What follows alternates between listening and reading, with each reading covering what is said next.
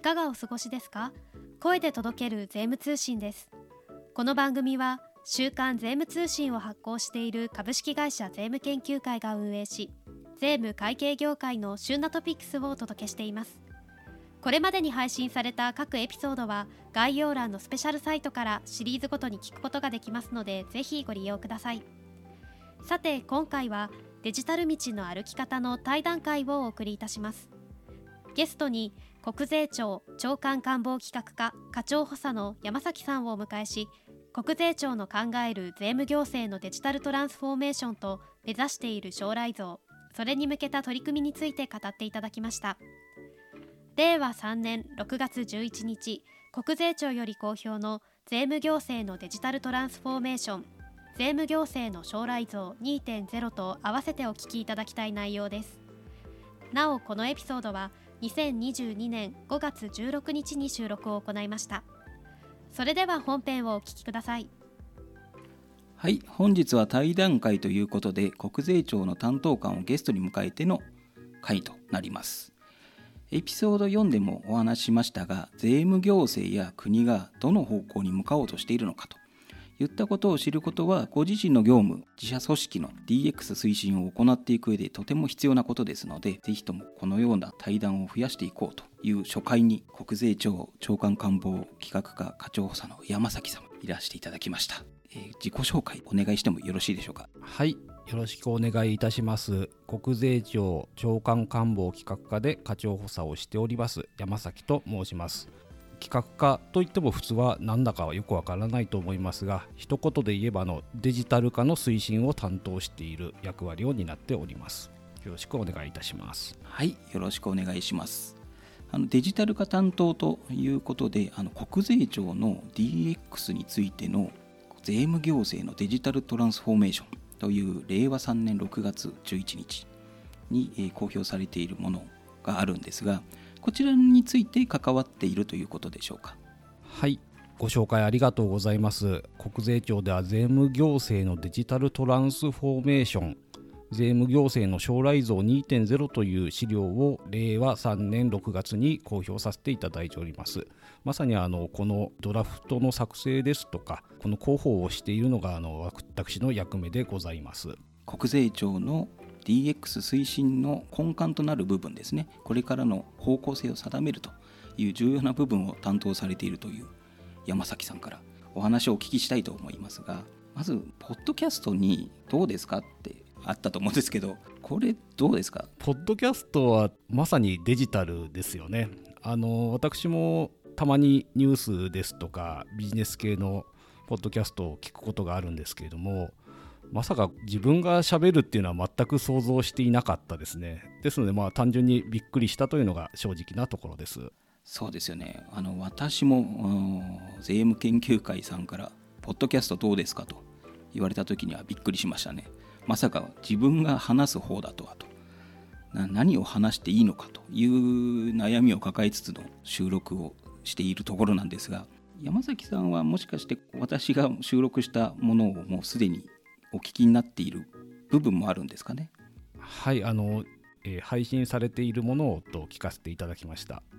あの内容としてはあのカジュアルな形でと方針の一つとして捉えているので今日も気軽に気軽に言えることと言えないことがあるとは思いますが リラックスというかですねこう皆さんに国税庁が意外といろんなことを考えてるなとかですね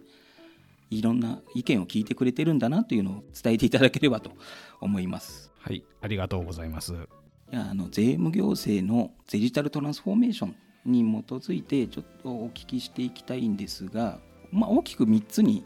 分かれているとあの私の方では思っていてですね、えー、まず納税者の利便性の向上の部分ですね。で2つ目が国税内部の効率化高度化の部分。そして3つ目がインフラ整備の部分と考えておりますがここはどうでしょうか山崎さん。私の認識あのおっしゃる通りです。私どもの資料では税務行政のデジタルトランスフォーメーションとはデジタルを活用した国税に関する手続きや業務の在り方の抜本的な見直しというような、え、整理をしておりまして国税に関する手続きをしていただくのがまさに納税者の皆様かなと考えております。その納税者の皆様の利便性を向上させるというのが1点、私どもの業務を効率化、高度化するというのが1点、そしてそれを支えるインフラの整備がま3点目と、まさにおっしゃっていただいた通りの構成としております。はい、ありがとうございます。抜本的なというのは結構踏み込んだ表現だと思うんですが、ゼロから作るようなぐらいのイメージということでしょうかね。おっしゃる通り抜本的な見直しってなかなか行政の方からですね踏み込むのは珍しいかもしれないです。ゼロからというわけではないのですけれども今やはり行政の手続き全般的に紙に頼っている部分がまだまだ多いのではないかと思っておりましてその部分を抜本的に変えるというのが一つですしおそらくデジタルトランスフォーメーションに携わっている方はあの釈迦に説法かもしれませんがただデジタル化すればいいだけの話ではなくてですね業務ですとか手続きそのものその在り方を見直していきたいというそういう思いを込めております。はいありがとうございます。デジタルトランスフォーメーションということですので単なる電子化ではないと。紙の書類のデジタルへの置き換えではなくてデジタルに置き換えた後のデータ利活用データの再利用というんですかねを踏まえてどんどん効率化して利便性を上げてでそれを支えるインフラを整えてということがここに盛り込まれていると。ここというのがデジタルトランスフォーメーション税務行政のデジタルトランスフォーメーションというものですよね。はいその通りです。ありがとうございます。ではまず最初に納税者の利便性向上の部分について方向性というのをちょっと説明をお願いしてもよろしいですか？はいありがとうございます。この税務行政のデジタルトランスフォーメーションでは納税者の利便性の向上に関しましてあらゆる税務手続きが税務署に行かずにできる社会という、まあ、目標を掲げております。これはあの政府全体のデジタル化に関する基本方針等にも同様のことが書かれているのですけれども税務署とか役所に行かないでも行政手続きができるようにすればどうすればいいかというのはあの私ども常日頃から考えております。一番大きな理由はですねあの役所に行かないと手続きができないのではないかと思っていらっしゃる方がまだまだ結構いるというのが私たちの認識でして例年確定申告2月ですとか3月に行われますがこの時やはり税務署混むんですよね。コロナの影響もあってですねいかにそういうこう密を避けるといいますかご自宅から行政の手続き確定申告をしていただけるかとそういったことを考えてまして例えばなんですがスマートフォンで操作しやすい画面を提供したりですとか、まあ、ちょっと専門的な話になるかもしれませんがえ、確定申告に必要なデータというのはいろいろございましてそれらが今まで紙で交付されていたので当たり前ですが別途入力するっていうのが必要だったのですが確定申告に必要なデータをそのまま申告データに取り込むことができないかというのをずっと考えておりまして、えー、また専門的な話で恐縮ですがあのマイナポータルというデジタル庁が運用するシステムがございますがそちらを通じてですねあの必要なデータを入手していただいて申告データに反映するとそういった取り組みをしております。そのデジタル庁の管理しているマイナポータルでもうすでにデータを受け取ることができるというんですかね。っていうのがもう始まっていると思いますがそれがさらに拡充されると。いずれはマイナポータルに確定申告に必要なデータが集約されていてそのデータをもとに確定申告書がほぼ自動的に作成できることを目的としているとまで言い切っちゃっていいですかね？はい目的としているとまで言い切っていいかというのは非常に難しい質問ですね。あのまさに私どもの公表資料では将来構想として掲げさせていただいておりまして今あの田口さんがおっしゃったようなですねいろんなデータが全て入れば本当にほぼ自動で確定申告ができるようになると。そういうのをまああの目指しているやっぱり目的としてるんですかね。えそういうところを目指している状況でございます。ただあの課題はやっぱいろいろございますんでですね。一個一個しっかりと考えながらえ、取り組んでいきたいと考えております。そうですね、まあ、特に給与とか事業所得とかデータのやり取りの形式がまだ決まっていないというかですね。例えば給与明細の形は違いますとか源泉徴収票というのはま統一されていますけどもそれも PDF でもらうのかそれともデジタルデータいわゆる CSV みたいな形でもらうのかその辺りはまだ定まってないとかですね。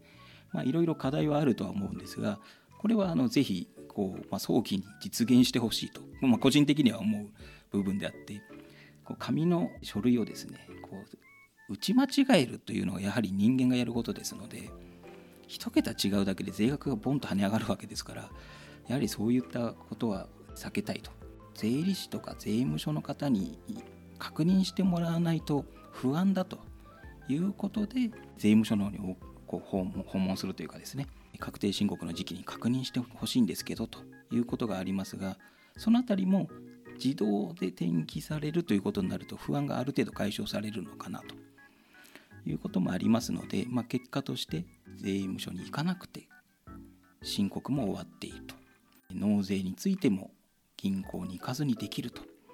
いうことで税務署行くんでしたっけ？みたいな世の中がいずれ来ると。将来的な形が理想理想の形というんですかね。確定申告してるけど税務署なんか行ったことないよっていう世代が出てくると。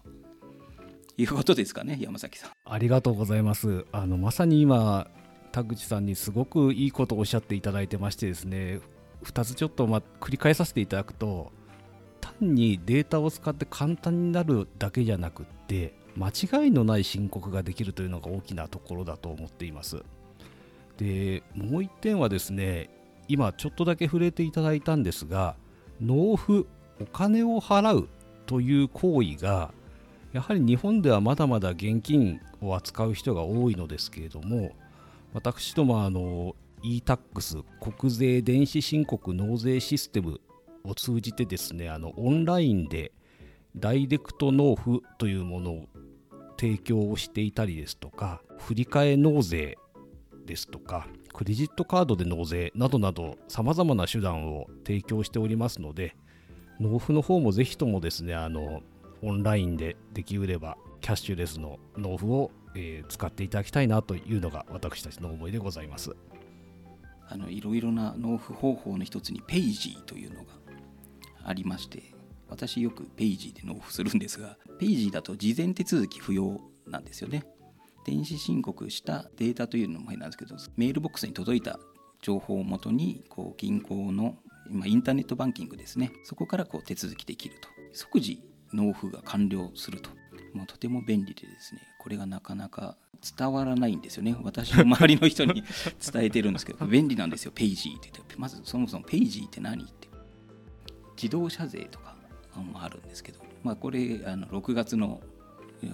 公開なので今現在自動車税を納付されていない方はいないとは思うんですけれども自動車税もペイジーがこう納付できるとかですね、まあ、クレジットカードでも国税できますし本当にいろんな方法で申告から納税まで自宅からできるというところなんですが方法はこう提供されているけれどもその使い方がわからないという方こういう方も多分多いとは思うんですけどその辺りのこうサポートというところもこの将来像の中には含まれているということでしょうかね山崎さん。はいそうですねあのまず、えー、税務署に来る方は手続きがわからないという方もいっぱいいらっしゃいますのでその点については今はあのチャットボットといいましてキーワードを入れると必要な情報が出てくるような税務職員双葉というキャラクターを国税庁ホームページから、えー、チャットボットというところに行っていただくと使えるようになるんですけどもそういった新しい相談のサービスなんかも開始しております。チャットボットあの便利は便利なんですけどエスカレーションがまだできないですよね。チャットボットから、えー、相談室につながってシームレスに質問に対応してもらえるとか。まあ、いずれはそうなるとこうとても利便性が上がってわざわざ言葉悪いんですけど税務署に行って質問するよりも便利ですよね。っていう体制になってもらえるとそうですね。っていうところですね。あのやはり電話で相談して済むことは当然電話の方が楽ですので行くよりですね。ホームページとかで解決するのが多分一番でしょうしそれでも分からなかったら電話。それでも分からなかったら対面で相談というそういうのがまあ一般的な流れではないかなと思いますがいろいろとあの制約もございますのでですね鋭意あの引き続き検討していきたいと思っております、はい、よろしくお願いします。このシームレスなつながりっていうのがこのまさにデジタル化の象徴でもあるんですけれどもこれが、ま相談の部分もそうですけれども今度は逆に国税内部の方でですね効率化高度化という部分が入ってくると思うんですが効率化高度化でやはりこう e-tax で送信しました。で後から送信しますっていうのができますよとこう1年か2年前ぐらいになりましたと。これがもうちょっと拡充していくということはありますかね例えばですね調査の時の資料作事前に e-tax を通じて提出しておくとかそういったこととかはどうなんでしょうか？e-tax を使って調査の際に提出いただく資料をオンラインで提出していただける仕組みというのは整えているところです。やはり調査などの段階でもオンラインでできる仕組みを整えていく必要があるだろうなと考えております。まあ、今は資料の話ということでしたけれども、この実際の実地の調査の代わりというのも変なんですけど、ウェブでの調査、ウェブミーティングを通しての調査というんですかね、そういったところはどうなんでしょうか？これもですね、コロナを機会としまして、やはり一部企業の方々からそういったことができないか、ウェブでの面談による調査ができないかといった相談もあったものですから、セキュリティに配慮した上で専用の機器等を使ってですねリモート調査というのも開始しております、まあ、他方でこの納税者の方々の状況ですとか案件もいろいろございますんでですね臨場が必要な調査というのはどうしてもあるものですからそこをうまく見極めながらですねデジタルを使って調査を高度化効率化していくことが大事だと考えております。はい。そうですね、まあ、あのウェブでの調査ウェブミーティングを通しての調査から、まあ、実地の調査に、まあ、シームレスに拡大するとかですね。こうデジタルな部分もどんどん活用していただいて適正公平な課税の実現と、まあ、国税庁の柱の一つですよね、はい、なのでそこをこうぜひ実現していただきたいですがですがというのも変なんですがどうしてもやっぱりセキュリティの部分がですねまあ、国税庁という扱っているデータがどうしても他に漏れてはいけませんよっていうセンシティブなデータであるので例えば先ほどのウェブミーティングでの調査となっても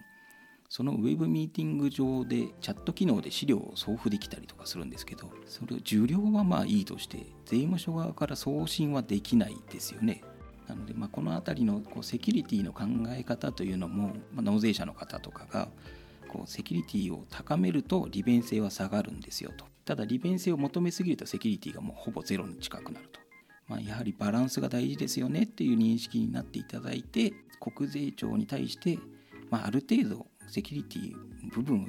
多少緩めてもいいから利便性を向上してほしいというような意見が多数あればそのような方向に向かうしいやそうじゃない利便性なんかいいんだと。もう絶対情報を漏らすなまあこれ理論理論上というか基本的にないんですけど絶対に完璧なセキュリティにするんだとというのを求めるのかという話になってくるんですが、まあ、ここも難しいところですよね。私どもやっぱりセキュリティには万全を期したいと考えております。セキュリティの技術というのも日に日に進化しているものだと思っておりますのでその辺りをですねしっかりキャッチアップしながらちゃんと投資対効果等も踏まえながらですね適切なセキュリティ措置を講じる。その上で納税者の方々が利便性を感じていただくような行政を遂行できるようなシステムを構築することが大事だと思っておりましてあの先ほどおっしゃっていただいたやっぱりバランスが大事なのではないかなと感じているところです、まあ、国税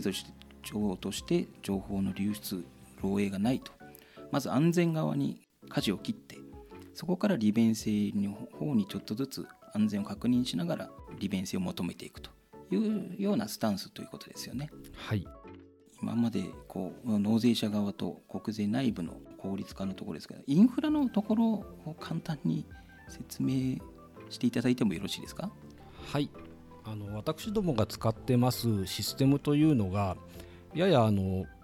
古いと言いますか書面による業務を前提とした作りになっているというのが現状でしてそれをですねあの例えば調査ですとか徴収などの面においていかにデータを駆使するか。そこであの先ほどおっしゃっていただいたような適正公平な課税徴収をいかに実現するかと。そういった知恵を絞っている時にやはり書面を前提とした業務システムではダメだというのが数年前に至った結論でございます。そこでですねあの令和8年度のリリースを目指して新しいシステムを開発している最中でございます。国税庁、まあ、組織が大きいものですからそれなりの規模の開発になるのですけれども時間をかけてですねしっかりやって必要なものは先行的に使えるようにしながら新しい国税の業務を目指しているところでございます。はいありがとうございます。国税庁としても DX を推進していると。インフラの部分にも手をかけてさらなる利便性効率性高度化といったことを進めているということですね。はい、今回は国税庁令和3年6月11日の税務行政のデジタルトランスフォーメーションというものをもとに国税庁長官官房企画課課長補佐の山崎さんからお話をお伺いいたしました。ありがとうございました。こちらこそありがとうございました。税務行政のデジタルトランスフォーメーションということで、まあ、いわゆる DX についてお話ししてきましたが DX は国税庁だけでなく、えー、納税者税理士国税庁この3社がですねスクラムを組んで推進していくというものになります。次回はですねそのうちの税理士ということについて DX にどのように関わってほしいのか。DX についてこう税理士が求めている役割とは何なのか。といったところを山崎さんの方にお話をお伺いしたいと思います。また、えー、私の思う DX ということで、まあ、法律とか物理的な制約であったり技術的な制限制約だったりを取っ払ってですねこんなことができたらいいなという DX の未来といったものもちょっとお話ししたいと思います。では次回も山崎さんよろしくお願いいたします。はいこちらこそよろしくお願いいたします。デジタル道の歩き方の国税庁対談会の前編をお送りいたしました。来週も引き続き国税庁対談会を配信予定です